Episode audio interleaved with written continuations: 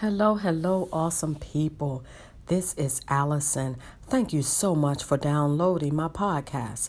I hope you will enjoy this message because God has a plan and a purpose for your life. You have been called out. God is ready to use you, but you lack direction because you are pursuing a purpose that is inconsistent with His word. You have been called out, but you stop seeking Him for His wisdom, His understanding, and His clarity.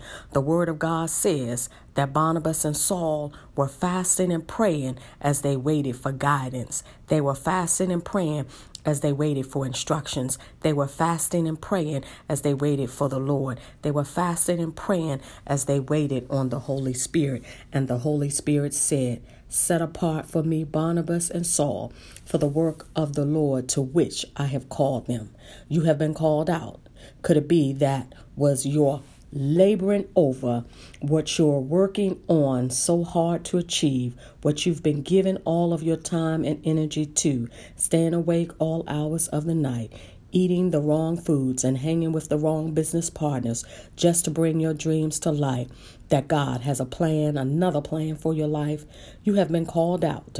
Could it be that your labor after what God never intended for you to labor after.